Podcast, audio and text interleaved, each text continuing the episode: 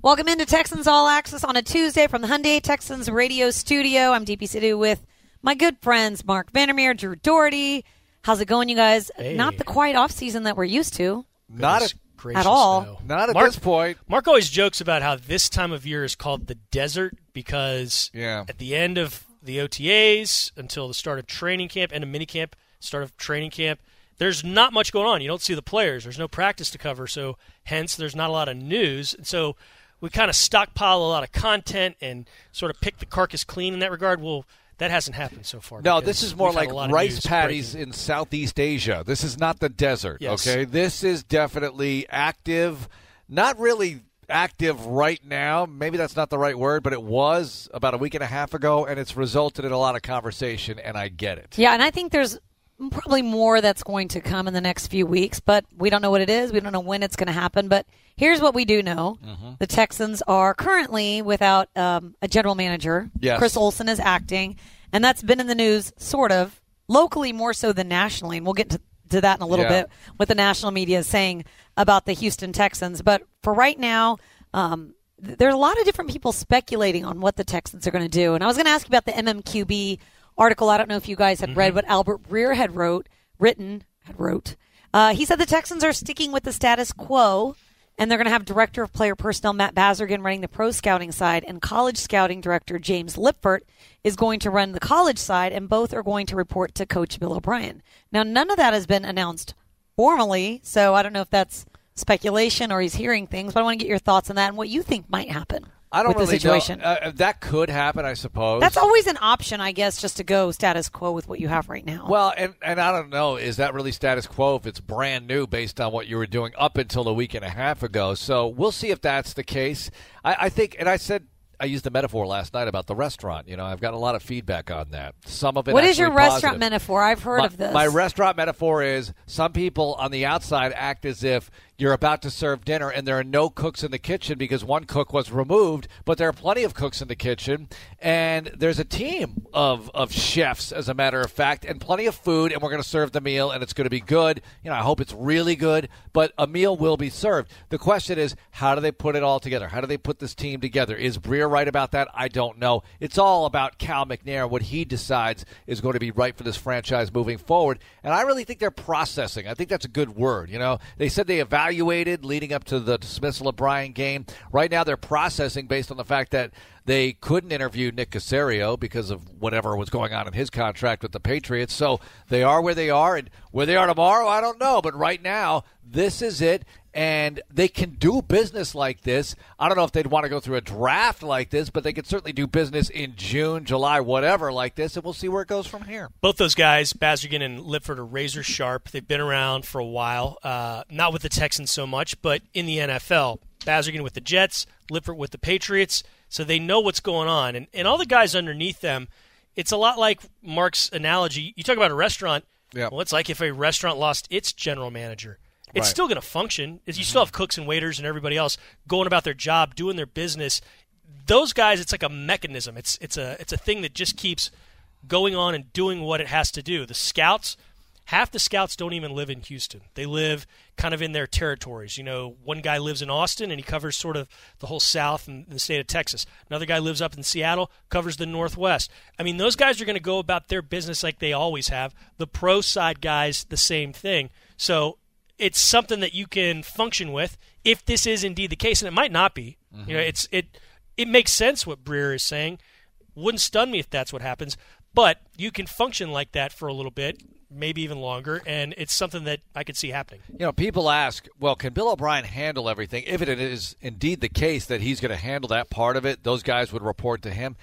But to Drew's point, they'll have enough guys to handle all those jobs, and maybe he just makes decisions on certain things. You have Chris Olsen, like you said, and look, He's the one guy we did, that Albert Breer didn't even mention, and he's I- I been can't believe he didn't instrumental. He's been instrumental in the cap space Yeah. situation. I mean, they And- would and the all contracts, too. I Right, mean- they Right. would all go to him on a contract situation. Can we fit this guy in, or can we not? Or what, what is the cap situation? What's the financial implication? What about negotiating all of that. And he is listed as acting general manager Right. right now. And I would love to have him speak to the media, not because I think that he's in control, but I think that I would love to hear his voice on the air a lot because of that Jersey accent. I want to get Chris Olsen on the How air long has he show. lived here? Well, he's one of the funnier members of this Yeah, entire. He organization. He's got a very nice dry Yeah, sense of humor. he's- Yeah, he he's does. funny. He does, and he's super sharp. I mean, he is razor sharp. And I'd love to uh, hear what he has to say anyway. But the point is this: they got enough guys in place. Cal hasn't made any announcements, and we'll find out what he does. And I think it, I get it that a lot of people out there speculate because they don't have information coming from the franchise. natural, yeah. These are reports coming from other sources, if you will. So I I just believe that uh, everybody's got to sort of stay put. We got a good team. To Drew's eternal point that number four is on this roster, and you've got a quarterback, you've got a going concern here in the NFL. Let's just see. no what matter happens. what happens, Brian Gaine was not going to play quarterback this season. Bill O'Brien Really, is not going to play quarterback Okay. this season. Nick Caserio is not going to play quarterback this season. The guy that you want playing quarterback is suiting up. Number four is going to be ready to rock. It's year number three. Who knows what he's learned, how he's progressed just alone uh, on the mental side. Not to mention all the other things that have gotten better around him, health wise, weapons wise, and I think the offensive line is going to play better too. So I- I can't wait to see what happens. You know, Drew should get these little bracelets made. But who's your quarterback? Yeah. You just wear them around whenever you go through a stressful situation. I do "But think it is. I mean, who's your quarterback? It's understandable that with It's all a this good- it's a good uncertainty, I understand why there is angst. It, it's very, very understandable when you lose the top uh, decision maker in the organization. But you got to remember that's still not the guy who is the most influential on game day. And you still got that guy, and he's looking like he's going to be You better than you have ever. those guys really who are the most Yeah. influential. You have coach, you have quarterback, you have other brain trust members, and as far as making the the top decision maker, I think that's definitely Cal, and I think a lot of other things were done collectively anyway. But you know, clearly Brian I was Gaine saying, yeah, football had the, had the role of, Of course, yeah, general Cal is- manager yeah. and having football operations under him. But there are a lot. There's a team of over 20 people involved with football operations, and those guys are still here. I'm not diminishing those people, but I think Right. they would all tell you, and they would all agree with what I'm saying about Watson. You know, Oh, I think, sure. I think they all recognize the the, the structure. What have we yearned for, longed for all these years? A quarterback, you have one, and not that there were doubts going into last year about him, but he was coming off the knee injury. Mm-hmm. So let's see how it goes. Remember preseason game one at Kansas City threw four passes. Like, okay, that's good. Get him out. And I'll still be saying that against Green Bay probably. Right. But the point is, when we just saw him stand up and exit a game mobile, we were happy with that. And now you saw him go through that rough season physically, but come out on top and lead the team to 11 victories. Let's go in 2019, see what happens. All right. Also going on right now, you said that it's the desert. It's not quite the desert around here just yet because we do have players in the building. That's the rookies. I know Drew Mm-hmm. wrote about it on HoustonTexans.com. Uh, what's next for the rookies? They're here for another week or so before and maybe they depart longer. for their I mean, it depends They on the may rookie, not go anywhere. Not too many of them are going to leave. If they leave, it's for like the weekend or a long weekend to see family. But most of these guys, if not all of them, are staying right here, getting indoctrinated into the program and lifting weights and, and staying on the, the nutrition plan that they've got. Well, Gillaspia lives in Katy, so he doesn't have to go Yeah, far. I Right down actually, I-10, yeah. I actually met him today in the cafe, and I introduced myself to him because, uh, you know, we're going to be seeing these guys a lot. But during rookie mini camp, during OTAs, we don't really have a chance to get to talk to the players. But it's kind of awkward because you're writing stories about them, Yeah. and uh, I'm also sharing their Twitter on likes and stuff. So I feel like I should at least let them know, hey, I'm the person that takes your tweets and puts them on Twitter for everyone you know, else to the, see. this is an easy class to root for. They've got a lot of charisma. And uh, look, you want to see it on game day on the field, those results. But Gillaspia, Sharp, these guys seem like old souls in a way. Tytus Howard, you Alex know- Omenihu, too. Yeah. Yeah, I mean, they really. It seems like a really good group of guys, and you know, I know it sounds kind of cliche to say that, but but it is. So let's just see how it works out. Uh, you know, O'Brien asked about them on the podium. On the at the podium, he was asked about them consistently, obviously during the OTA period, and he would say stuff like, "You know, they got a long way to go. Good guys, they got a long way to go." He doesn't want to give them anything right now, and I get it because they got to fit in. They got to make the team. I mean, know, they still have the high school lockers, I guess. They haven't even put on the pads yet, so Yeah. that's that's still to come. Uh, also, the veterans. We've seen a few veterans around the building as well. The guys that are rehabbing, uh, you know, who want to stay here and train. Uh, J.J. Watt is very active as well. I know he's in Houston because he tweeted about it this morning. And oh, I, this was good. this this brought up a question for me. Hold on, let me let me find the tweet for you. Okay, Okay. he said, When I grew up in Wisconsin, if the weather was going to be 85 degrees, we basically had a statewide heat emergency. Today, I caught myself looking at the weather forecast and thinking, "Oh, nice! The high is only going to be 95 today." Yeah. Yeah, he's, He's- getting closer. He's he's a Houston. Uh, this is when I go back to Indianapolis and visit my family. When it's in the low 80s on the news, they start telling you to drink more water, stay out of the mm-hmm. sun, and I just laugh. Here, the women put on boots when it's low They 80s. also, I was going to say, they they also laugh here when we get out our jackets when it's 60. yeah, the and first cold boots. front that pushes 60, it 60. Uh, 60, the high in the 60. 70s. You see Uggs. Yeah, you see the Uggs. in the are coming yeah. out. The the, the mm-hmm. scarves are coming out. Uh, that's used. Also, JJ also tweeted about Whataburger the other yeah, day as he wants well. to save water. If he starts says starts saying fixin' two and y'all, I mean he's Is that almost the true test? Yeah, he's almost there. What a burger, by the way. I think that the new people are really into the Texas culture, so they're going to do what they can to preserve that. They know what it's all about. They're trying to do that. That's why they bought it. Yeah. I love that because it remind the I had the reverse when I was in Michigan when it was around zero for a couple of weeks, and then one day it was 20 degrees, and I walked out of my house and I said, "Oh, it feels warmer today." It's all relative. 20 Gross. felt warm. So, and now I'm such a Texan. I mean, I love I love the heat. I'm like, bring it on. Well, you'll get experience plenty of it during training camp. Yeah, I know.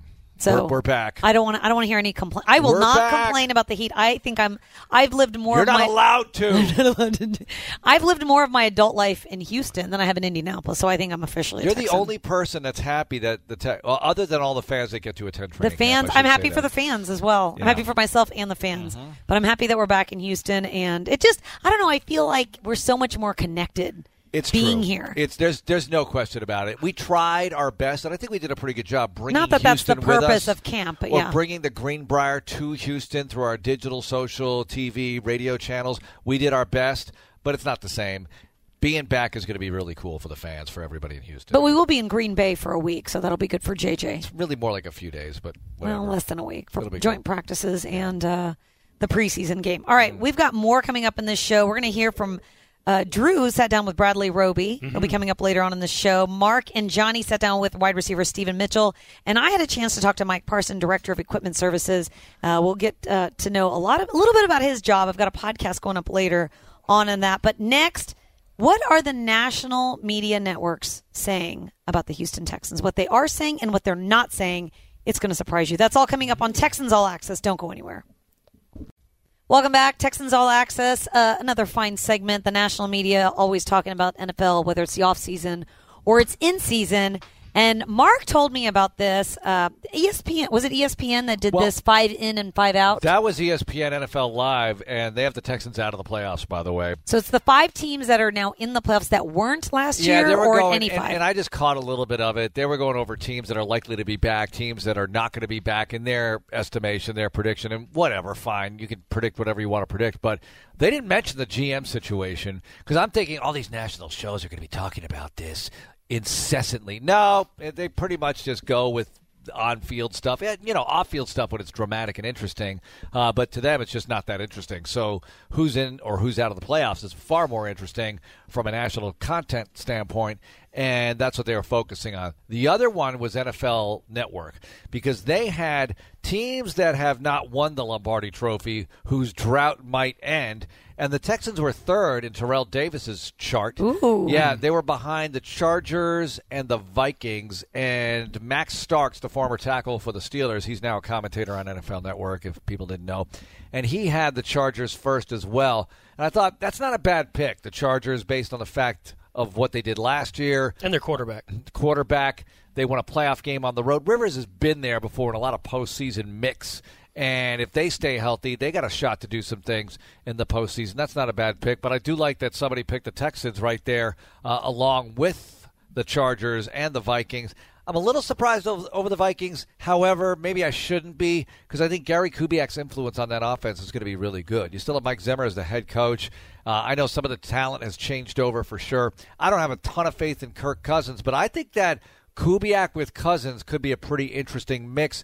And I don't think he's taking that job without the recommendation of the Shanahans, who work closely with Cousins and know what he's all about, and he feels like he can work with him. So we'll see how that goes. I do think that's going to be a nice union, but I still cannot wait to see the possibility or the possibilities that come from the union of Watson with Hopkins, Fuller, and QT. as well Yeah. as the tight ends. I mean, I just I really think health stays cool with everybody. Yep. This we're sitting on a powder keg. Yeah, I and mean, you we mentioned really are sitting on a powder keg. You mentioned that a bit yesterday, and since I was bringing up the coaching thing, I don't know if we talk enough about Carl Smith. yeah, Uh, Carl Smith has coached in Tater. the league since Yes. Tater. We all call him Tater now, Mark. I know. I don't want to call him Tater. I, you know, I Quarterbacks a- coach. I have a problem. he said he got that nickname in in community college. You're kidding. Yeah, he said that someone uh, he was throwing. He used he used to be a quarterback, Uh-huh. and, the, and a coach said that you threw it just that, threw it just like a tater Mm-hmm. or something in reference to how he was throwing it. And then he said it three times. and He said, "Your name is your nickname is now Tater." Did Did you uncover the bit of information that? Uh, I don't want to. I don't want to let that oh, out. Just you yet. don't Let's want to wait. reveal Let's that. wait. Yeah, that's this is pretty big stuff. I want to wait.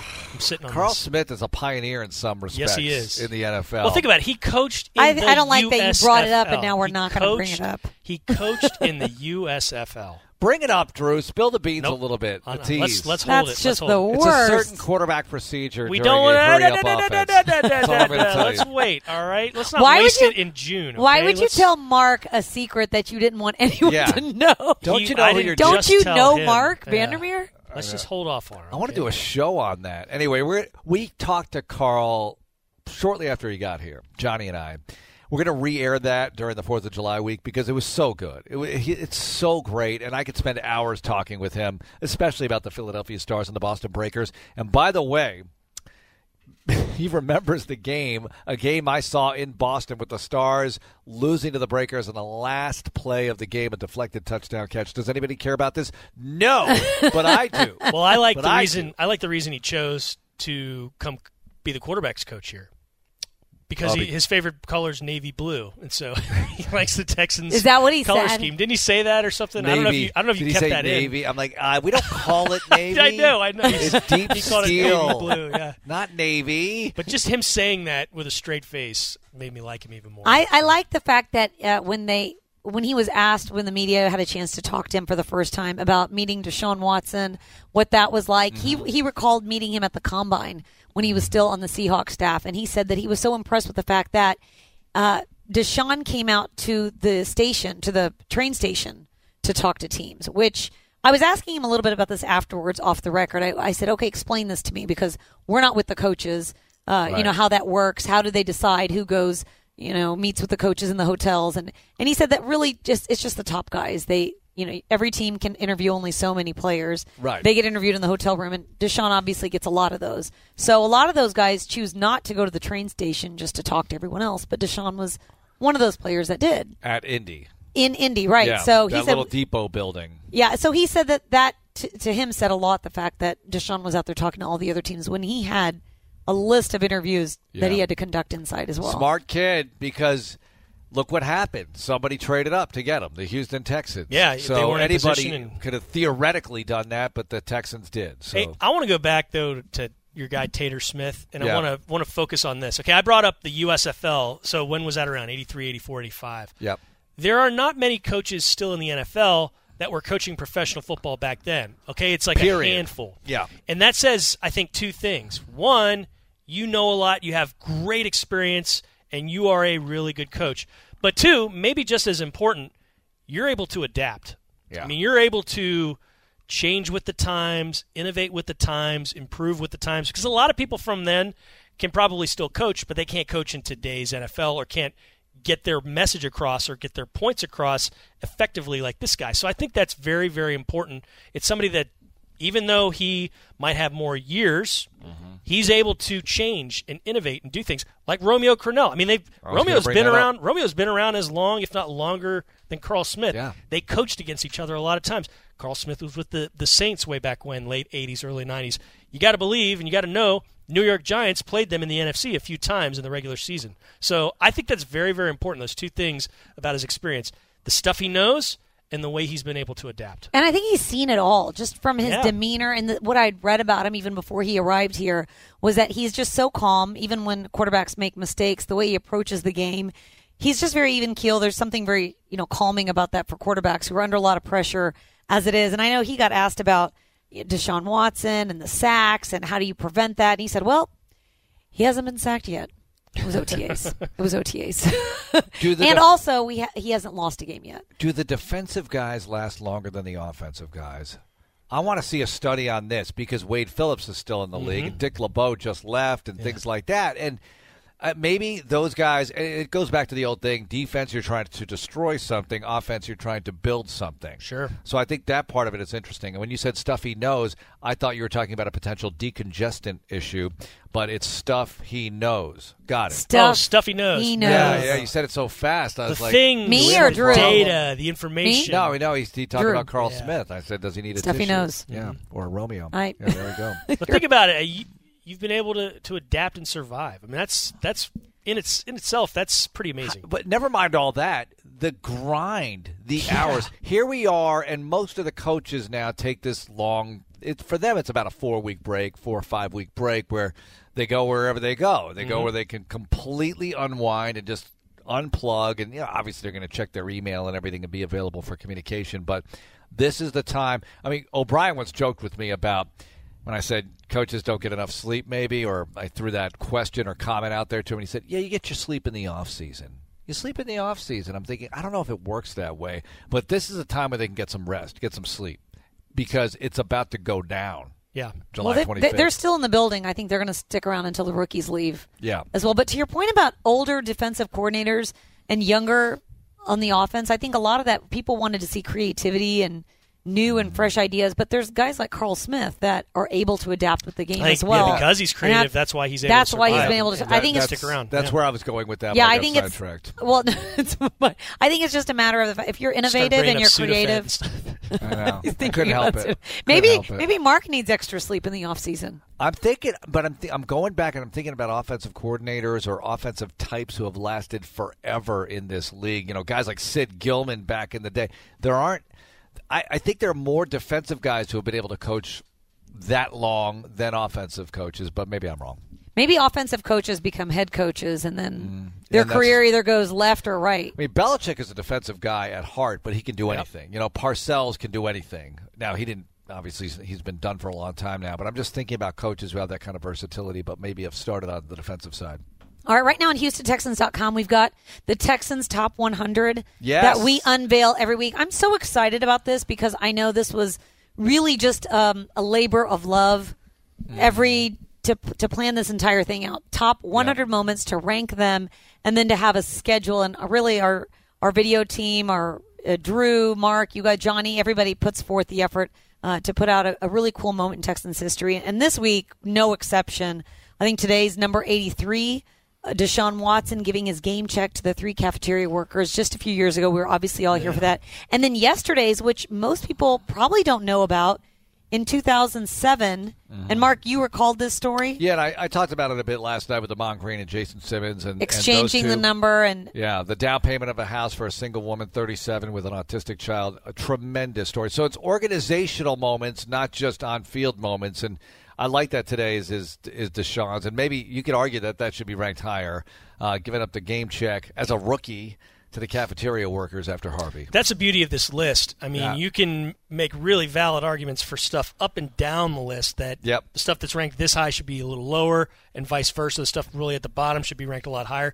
That's what's fun about this. I haven't heard too many squawking or balking at what we've put up so far, but I love it. I mean, just the person you were you were here in the building when that went down with the jersey exchange. You remember that Yeah. pretty, viv- pretty vividly.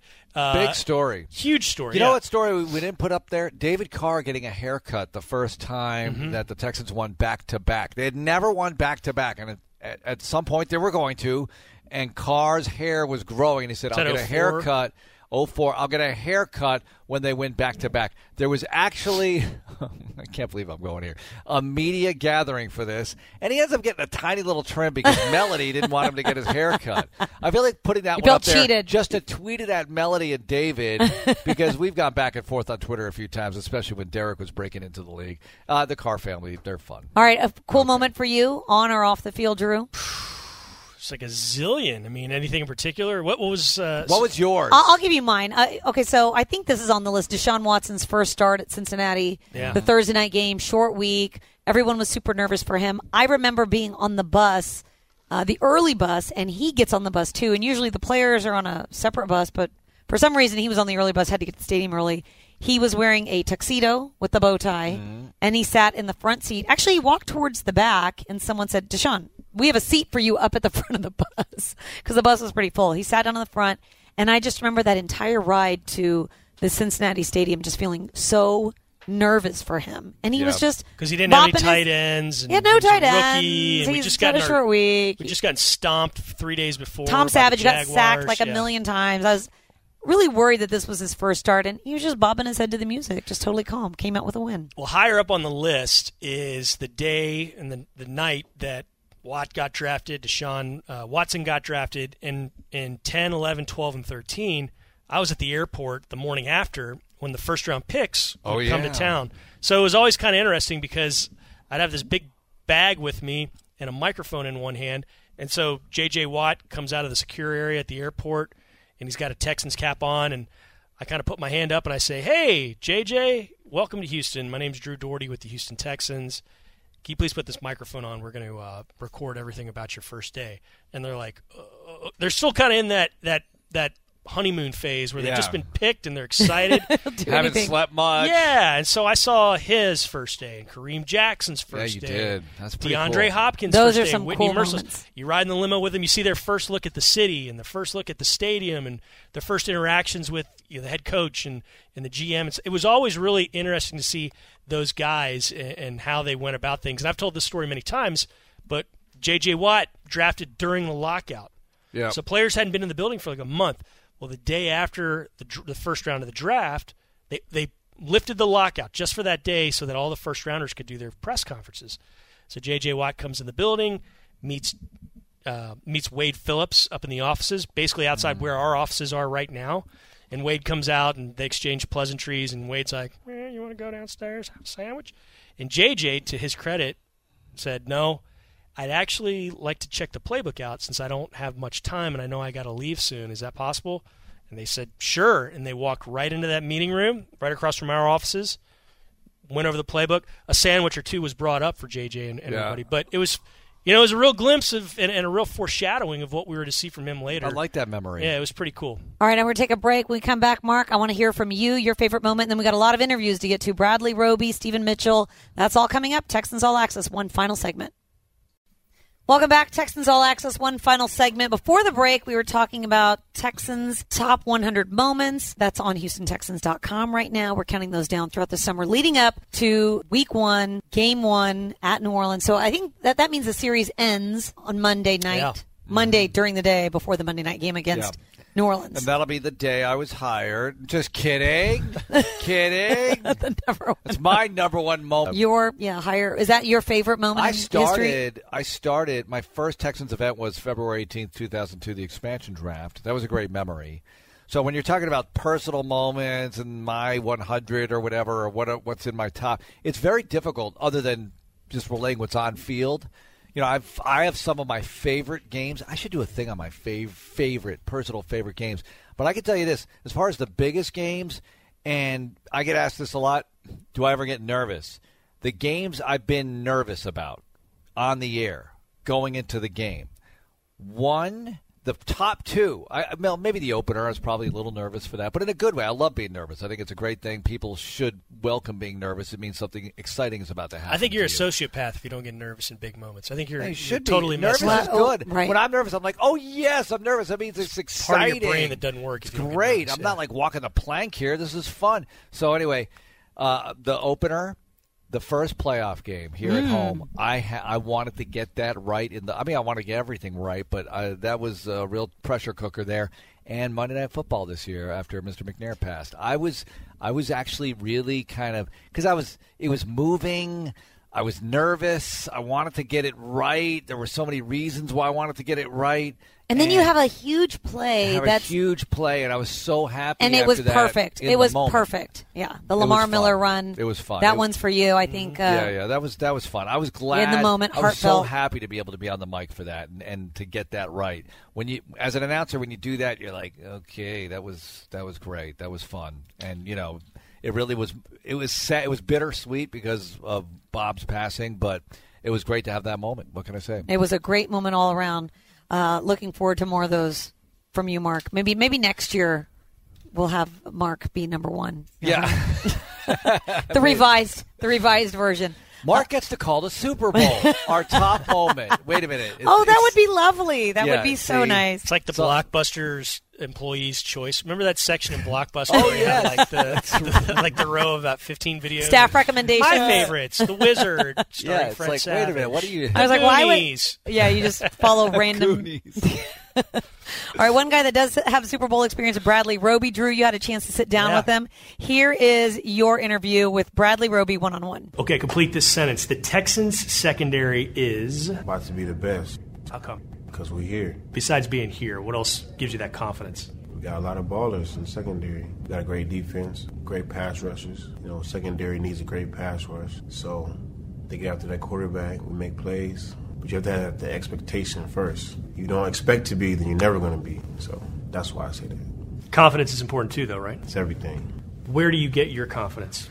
Hard work, dedication, God, past, the present, future, all that. Let's talk about some of that hard work because we've seen a little bit of the videos. You working out with Hopkins and Foreman and those guys. What have you learned from them, and what's that been like for you since you've gotten here?